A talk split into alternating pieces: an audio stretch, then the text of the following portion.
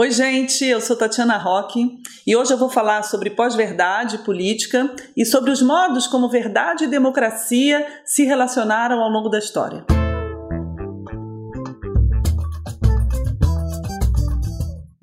Existe muita polêmica hoje sobre pós-verdade, fake news, fatos alternativos, mas além disso, estão sendo questionadas certezas estabelecidas há muito tempo, certezas científicas, como o fato de que a Terra é redonda, o fato de que cigarro faz mal e o mais grave de tudo, o fato de que há mudanças climáticas sendo produzidas pela intervenção humana.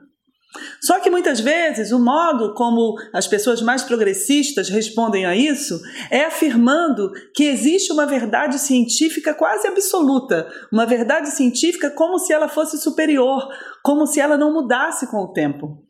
Então eu queria mostrar que a verdade científica muda com o tempo.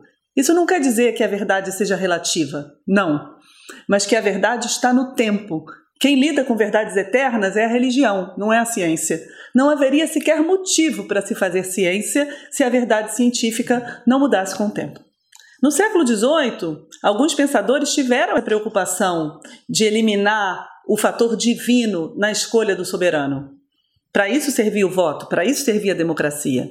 E por incrível que pareça, acontecia a mesma coisa na ciência. E essa discussão política sobre o poder do voto e as formas de exercer a soberania popular tinha tudo a ver com a motivação de eliminar a interferência divina na escolha do soberano, na escolha do governante, na escolha do rei. Alguns pensadores, inclusive os mesmos que estavam pensando a política, queriam uma explicação do sistema do mundo que não precisasse de Deus. Por quê? Porque o próprio Newton, Isaac Newton, tinha utilizado a intervenção divina para explicar o nosso sistema solar. Então vamos lá. O que, que o Newton dizia? É aquilo que a gente aprendeu na escola, que os planetas giram em torno do Sol por causa da lei da gravidade.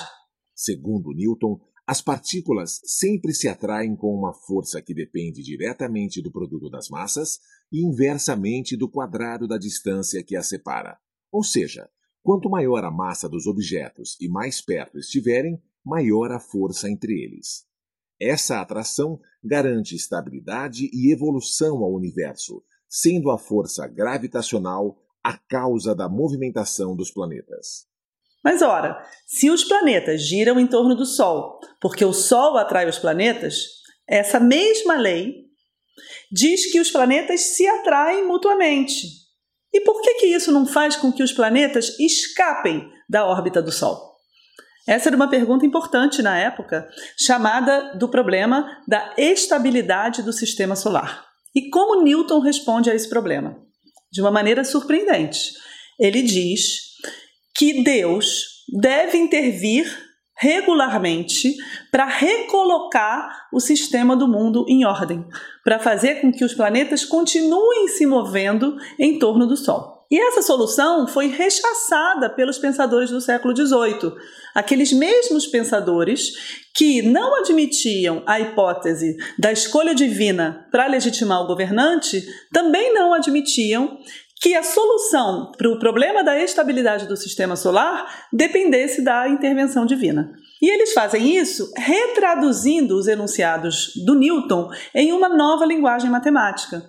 Os enunciados de Newton tinham, tinham sido justificados usando a linguagem geométrica. E esses matemáticos do século XVIII vão empregar uma nova linguagem chamada de análise matemática, que foi um método muito importante no século XVIII. E o mais interessante é que alguns desses personagens eram os mesmos que atuavam na ciência e na política. Um dos analistas do século XVIII mais importantes é D'Alembert, que foi o editor da enciclopédia, junto com Diderot, que afirmou muitos dos princípios políticos que serviram de base para a Revolução Francesa. Além disso, tem outras figuras, como Lagrange, Laplace, que foi diretor da Escola Politécnica fundada na Revolução Francesa. Ou seja, esses meios científicos e políticos não eram separados, eles caminhavam juntos. E é assim até hoje, e não é ruim que seja. Eu só acho que a gente precisa explicitar essas motivações. A gente pode admitir que as verdades científicas também englobam valores, também englobam uma visão política da sociedade. No caso do aquecimento global, por exemplo, por que, que ao invés de apenas dizer que a ciência demonstra que as mudanças climáticas estão acontecendo por intervenção humana, a gente não vai além? A gente mostra que tem sim valores envolvidos nessa afirmação, mas que são valores que apontam para um mundo melhor. O que, que é melhor para a humanidade? A gente se preocupar com o aquecimento global ou a gente não se preocupar e arriscar uma catástrofe que acabe com a humanidade.